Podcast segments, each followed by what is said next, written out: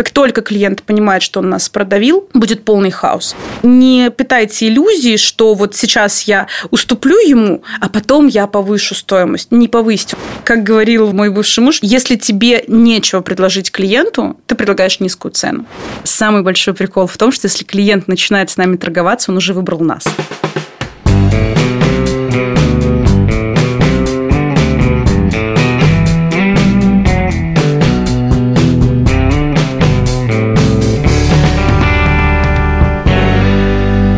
Здравствуйте, коллеги! Вы смотрите, а может быть слушаете подкаст «Каждый бухгалтер желает знать».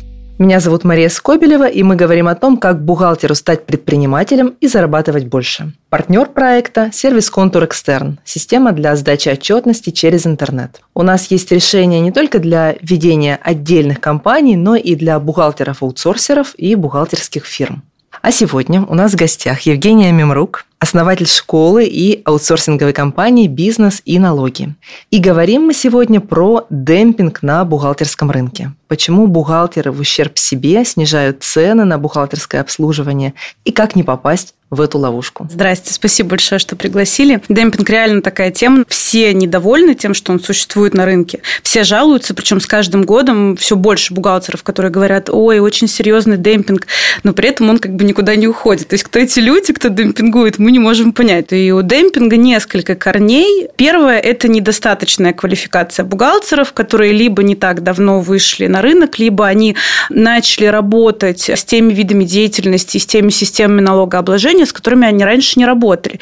И у них недостаточная квалификация, то есть они просто не знают вот весь этот спектр услуг, все действия по шагам, которые они должны выполнять. Например, там регистрация ИП. Мы понимаем, что нужно подобрать куда квэд, что нужно правильно подобрать систему налогообложения. Причем не просто на калькуляторе ее посчитать. Нужно сначала проанализировать э, возможность получения налоговых каникул, посчитать отдельно каждый налоговый режим. Не все бухгалтеры понимают, что это так происходит, и поэтому можно назвать какую-то недорогую цену за регистрацию ИП, низкую цену, а при этом мы какой-то ограниченный очень комплекс услуг оказываем ИПшнику. Патент тоже очень хороший пример. С патентом вообще вот разброс, на самом деле, если посмотреть стоимость аутсорсинга аутсорсинга на патенте это будет от 200 рублей до 30 тысяч реально. Причем есть э, чеки там на 150 тысяч по патенту, если еще дополнительно мы туда навешиваем какие-то доп. услуги, которые нужны ИПшнику. Но вот если мы возьмем какую-то одну работу, условно там вот прям ведение ИП на патенте, без работников там по одному виду деятельности, разброс будет реально от 500 рублей в месяц до 15 тысяч рублей в месяц. Просто потому, что тот, кто делает за 500, он не формирует книгу учет доходов доходов на патенте, он не отслеживает предельный доход, и потом у нас бывает такое, что ИПшник с патента слетает. То угу. есть в силу низкой квалификации человек думает, а что там делать, в принципе, две кнопки нажать, как мы любим говорить, да, сделать квитанцию. Э, человек, например, не знает, что патент не является самостоятельной системой налогообложения и не подает декларацию по общей системе, хотя есть огромное количество кейсов с блокировками, и постоянно, кстати, со мной на эту тему спорят. Ну и вот мы такой учет продаем за 500 рублей, в итоге у нас демпинг из-за того, что мы просто не знаем, как это делать нормально. У меня сейчас идет курс по патенту, и бухгалтеры просто там в шоке, потому что настолько только в теории там около 30 уроков и куча вопросов на вебинаре.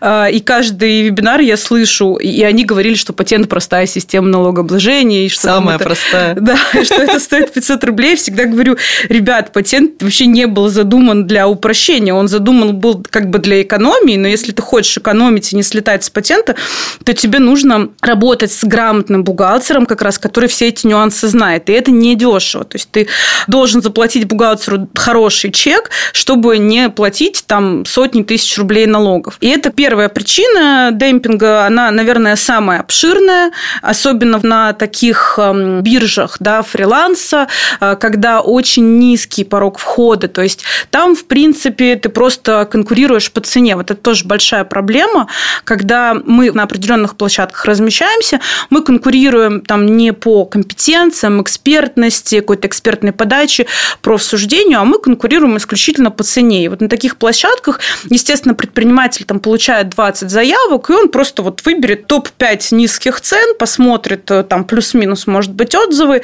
и пойдет э, к тому, у кого более-менее приемлемая цена. Поэтому я, кстати, вот не рекомендую искать клиентов на таких площадках. Я все-таки за развитие в социальных сетях и за развитие сарафанного радио, потому что это самые классные каналы продаж на хорошие чеки. И, ну, собственно, с этой проблемой бороться достаточно легко. Учиться. Просто повышать, да, повышать угу. свою компетенцию. И общаться с коллегами и смотреть, насколько сложно работать вот с этими системами налогообложения, в которые сейчас а, многие только входят. Да? Особенно вот из найма, кто переходит в аутсорс, у них вот этот вопрос демпинга очень остро встает, потому что у них освобождается огромное количество времени, они набирают клиентов на это время с общим чеком так, чтобы это перекрывало, грубо говоря, их угу. прошлую зарплату, и прекрасно себя чувствуют в начале. А потом начинаются запросы от клиентов, вот это вечное выгорание, звонки по вечерам, и как-то тебе уже кажется, что что-то как 50 тысяч рублей в месяц за это очень мало на самом деле. Как-то хочется побольше, а все уже дальше ты не можешь клиента переучить, и вот целая система дальше там как повышать стоимость. Но вот вторая причина демпинга, она еще более странная.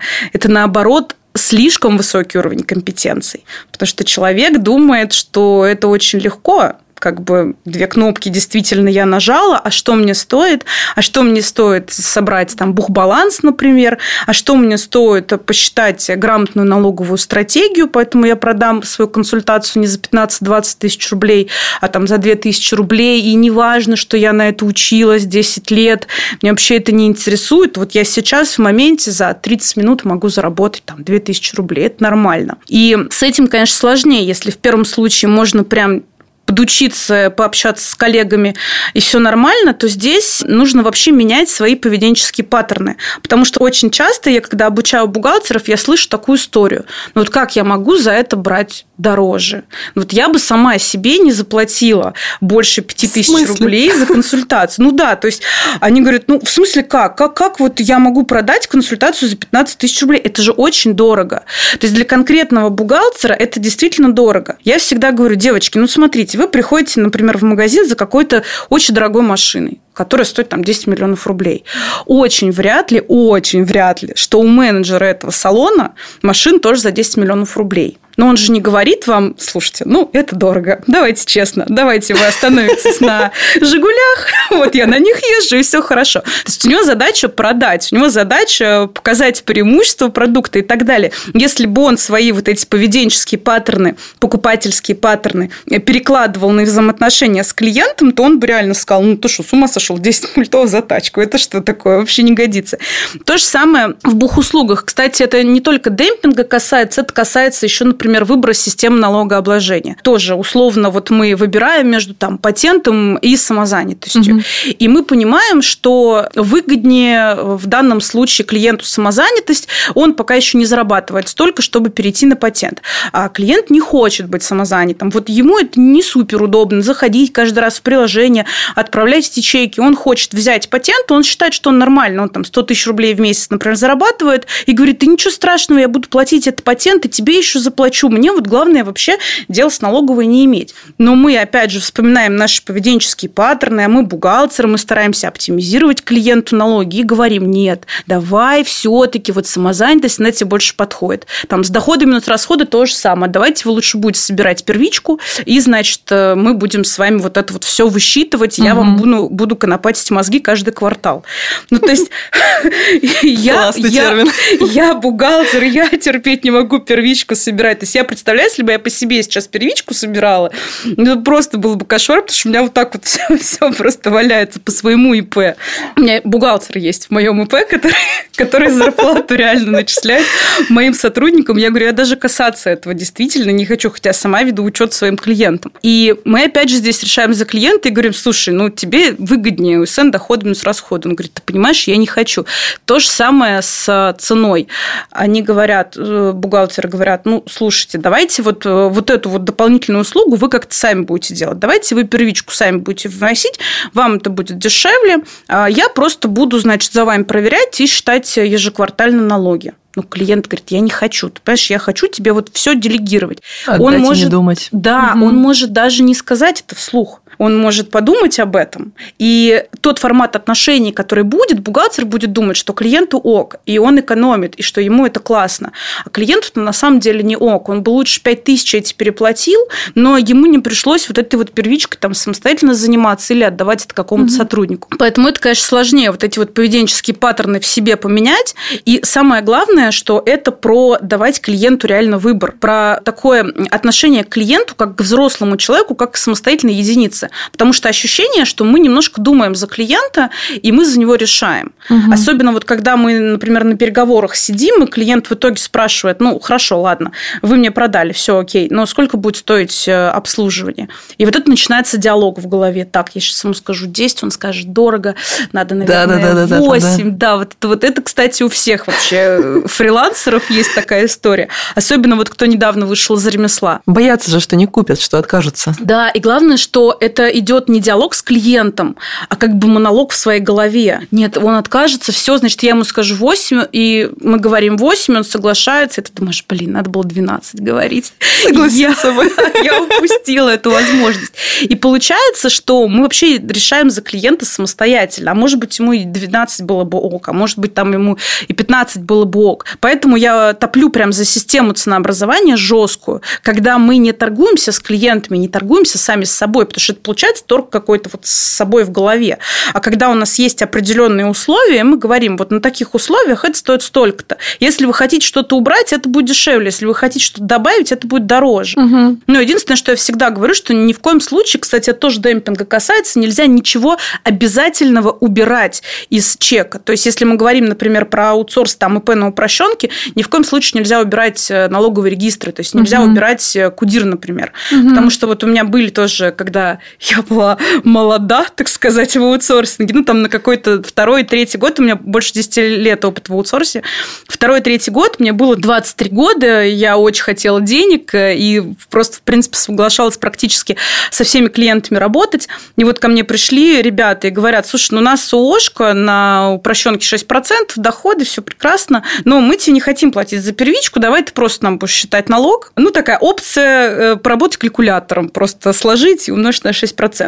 Ну, а баланс там ты нарисуешь, мы тебе скажем дебиторку, кредиторку, ты там угу. подгонишь, и все, и будем задавать. И это там стоило каких-то копеек, ну, и мне было нормально, что там посчитала налог, отправила зарплату, там какие дивы выплатил, хотя бухотчетность вообще была так себе, да.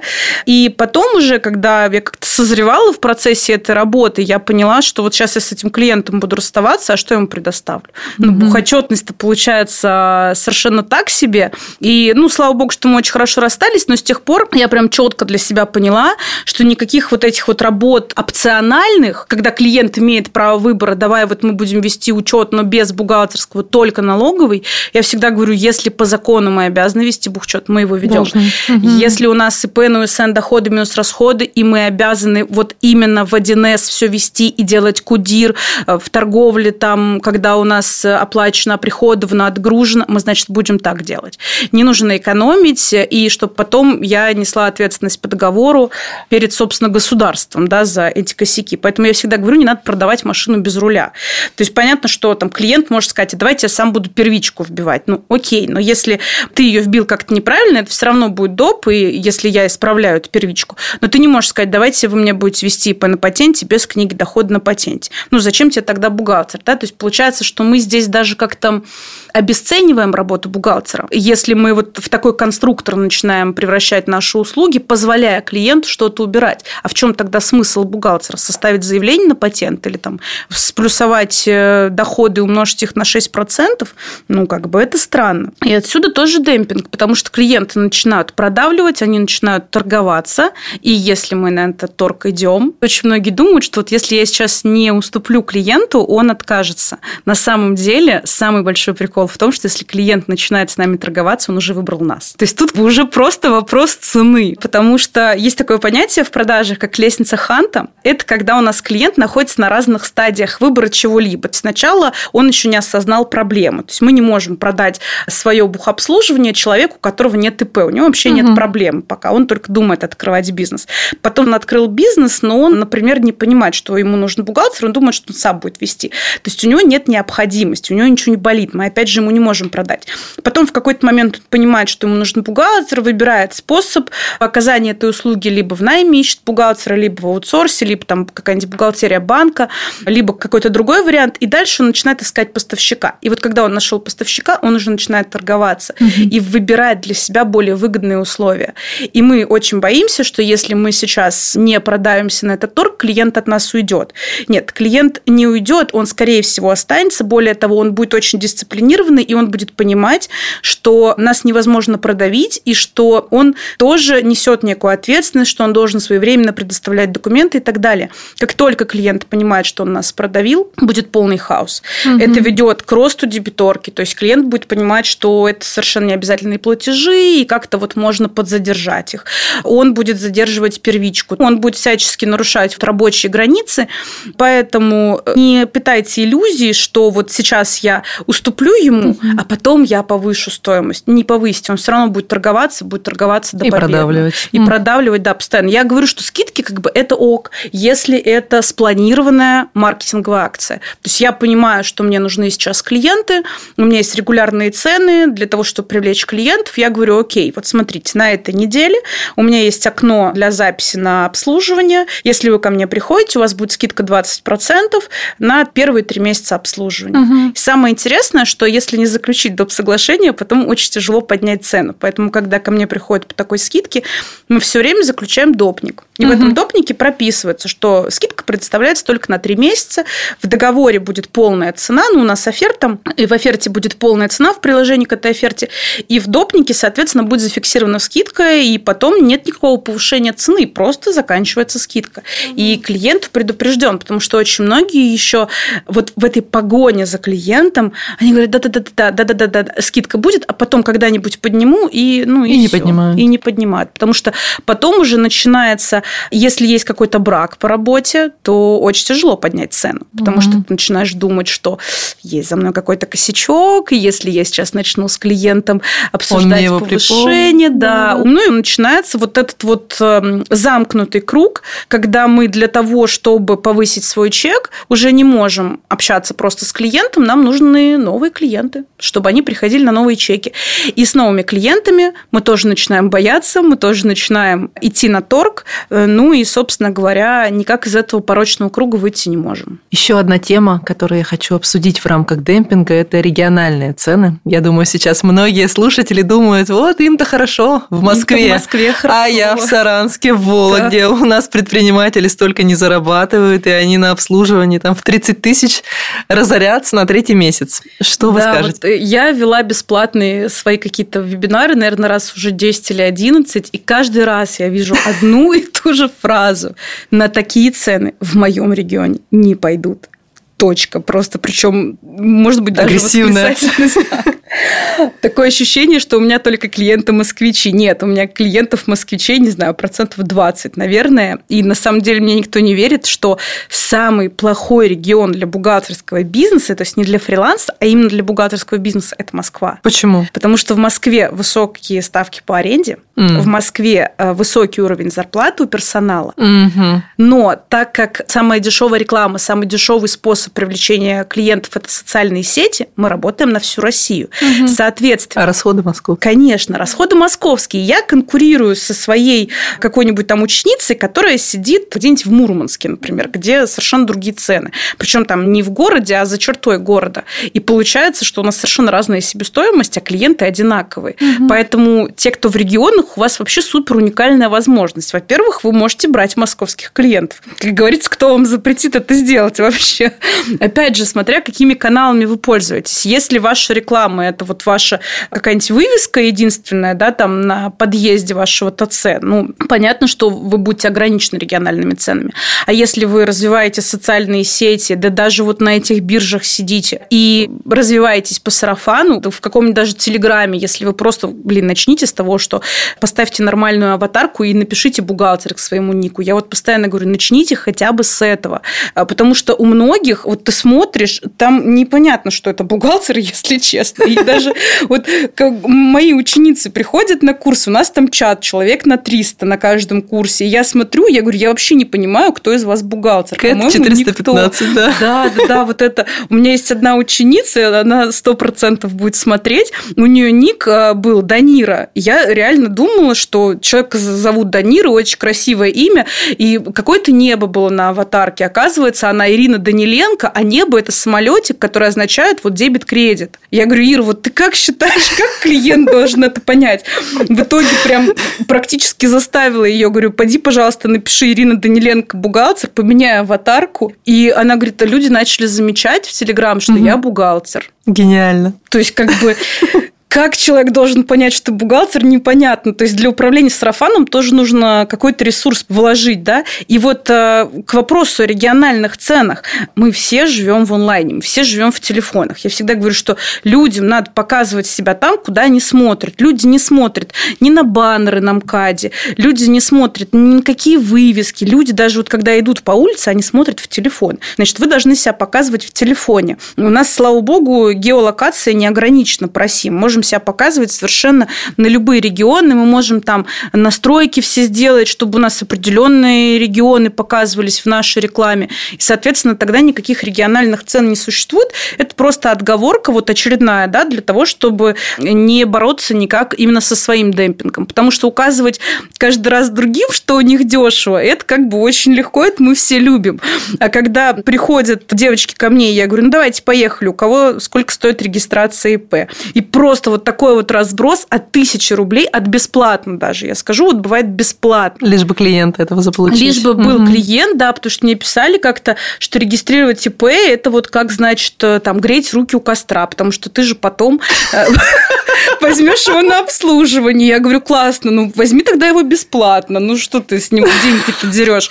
Мне говорят, слушай, ну мы же получаем партнерку от банка. Если вот мы регистрируем через банк, мы как бы зарабатываем. Я говорю, ну отлично, но ты понимаешь, что не беря с клиента деньги, ты очень плохо делаешь фундаментально для профессии. Потому что клиент говорит, ну окей, ИП ты регистрируешь бесплатно. Ну, давай тогда бесплатно обслуживай меня. Что еще ты делаешь Да, бесплатно? что еще ты делаешь бесплатно?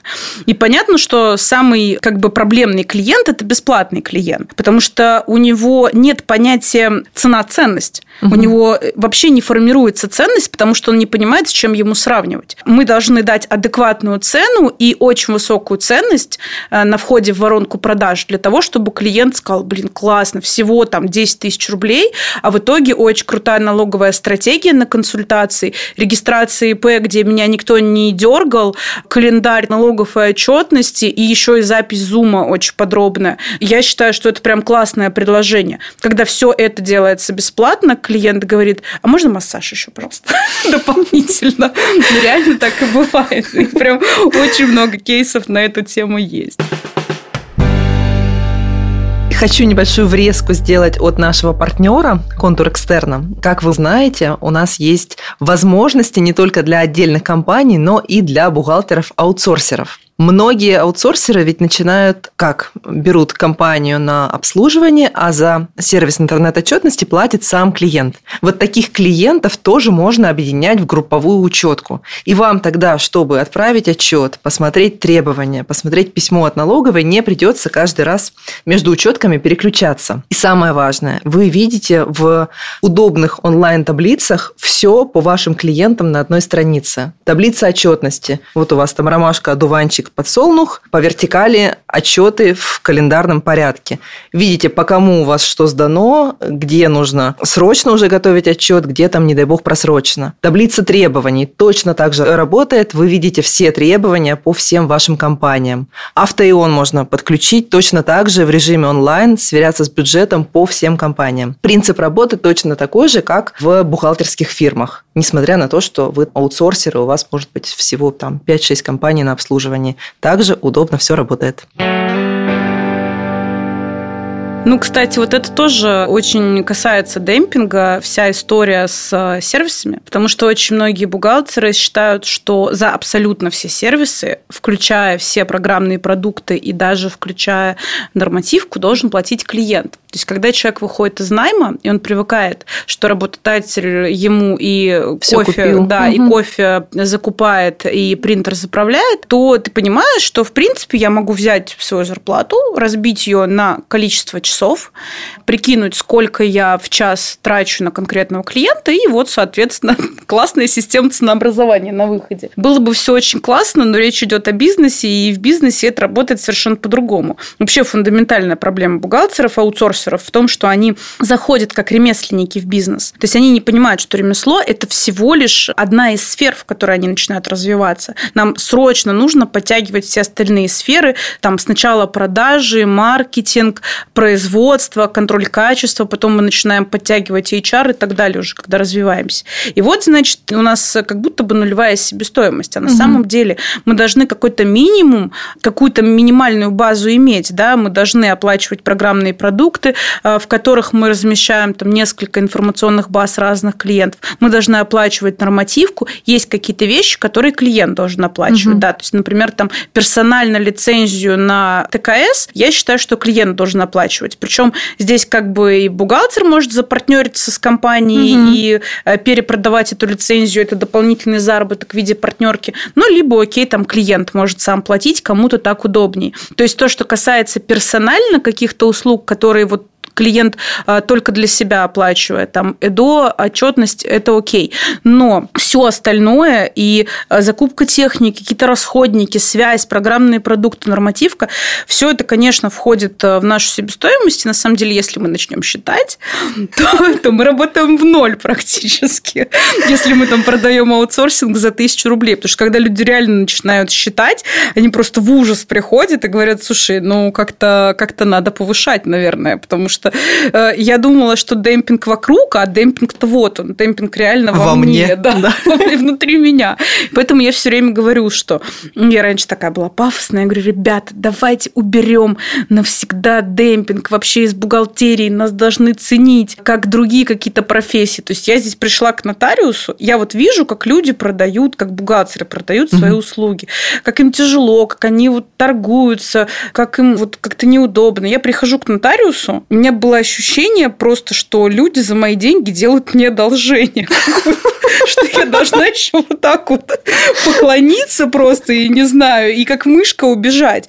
То есть это как бы не супер дешево стоит. С я за... тысяч может да, идти. Я, да, я за 15 там, минут работы заплатила столько, сколько бухгалтер за один день там условно mm-hmm. может заработать, бухгалтер-аутсорсер. И при этом еще мне сказали, так, вы не туда отправили, вы вот это, вот здесь на визитке пожалуйста, переведите мне на карточку, ничего не пишите в назначении. Я просто сижу такая, думаю, блин, что вообще, куда я попала? Я не хочу больше сюда приходить. Я просто сравниваю, как продают себя нотариусы, как продают себя бухгалтеры. Хотя, если мы э, откроем карту Москвы и напишем там в поисковике нотариус, мы увидим, что у них конкуренция просто бешеная. Угу. Ну, то есть вот в одном районе, где у нас офис, там ну, порядка 10 нотариусов. Это прям очень много. Угу. Они практически на каждой улице. Если мы то же самое напишем по бухгалтерским услугам, конкуренция вообще будет ни разу не такая. И в целом как бы у нас не супер большая конкуренция, потому что бухгалтеры, вот как раз которые демпингуют, они говорят, ну, ну если я его не возьму, кто-то же его подберет бедненького. Можно же найти бухгалтера подешевле. Я говорю, слушайте, ну, бухгалтера, как моя мама любит говорить, можно найти там за бутылку чего-либо, но только что это будет за бухгалтер, да? И каждый раз думать о том, что бухгалтеров очень много и очень большая конкуренция, я говорю, ну вот окей, сколько у вас знакомых гинекологов, например? Угу. Ну, вы, наверное, вспомните одного-двух максимум. А у людей столько же знакомых бухгалтеров. Потому что вот гинекологам кажется, что вокруг одни гинекологи. Вот реально. Я читаю везде гинекологов, я учусь у гинекологов, я на работе везде вижу гинекологов. То же самое у бухгалтеров. Но на самом деле вы знаете одного гинеколога, одного стоматолога, одного там, я не знаю, СММщика и одного там какого-нибудь бариста. Вот так же люди знают одного, максимум двух бухгалтеров. И не нужно думать, что вот сейчас они пошли выбирать из сотни. Причем, ну да, если мы говорим там про какие-то биржи фриланса, конечно, это будет очень много предложений, но настолько ограниченный круг людей ищет бухгалтера через биржу фриланса, и настолько ограниченному кругу людей важна исключительно цена. То есть, опять же, если мы будем говорить про эти поведенческие паттерны, которые мешают нам продавать на нормальный чек, вот э, мы, например, там покупаем обувь, и для кого-то важно купить удобную обувь, для кого-то важно купить стильную обувь, а для кого-то важно купить дешевую обувь. Цена – это всего лишь один, один. из критериев да. отбора. И вот именно по такой же системе люди покупают бухуслуги. Кто-то хочет купить э, в социальной сети у бухгалтера консультацию просто потому, что это человек-звезда, например. Вот потому, что он там какого-нибудь известного блогера обслуживает, например. Или кто-то хочет купить консультацию этого бухгалтера, потому что у него очень классный опыт вот именно в моей нише.